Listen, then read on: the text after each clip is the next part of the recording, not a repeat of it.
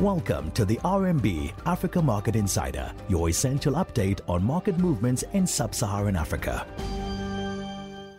Good morning and welcome to the AMI.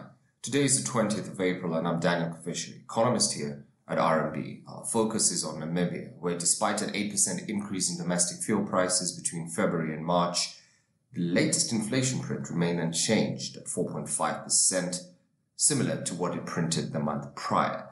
The month-on-month increase in fuel prices was counteracted by a marked slowdown in food prices from 5.4 to 4.6, largely owing to disinflation across most fruit items, as well as meat, fish, dairy, and non-alcoholic beverages. While our expectation of a high inflation rate during March owing to elevated global prices did not materialize, we maintain our view that price pressures will continue to build in the economy as the Ministry of Mines and Energy continues to institute fuel price hikes and food price hikes announced by the cereal and bread producers as they come into effect during the month of April.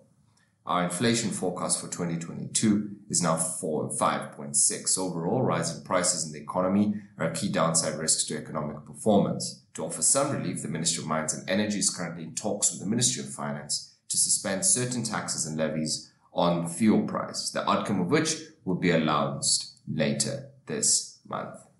Daniel Kavishe. Stay safe out there.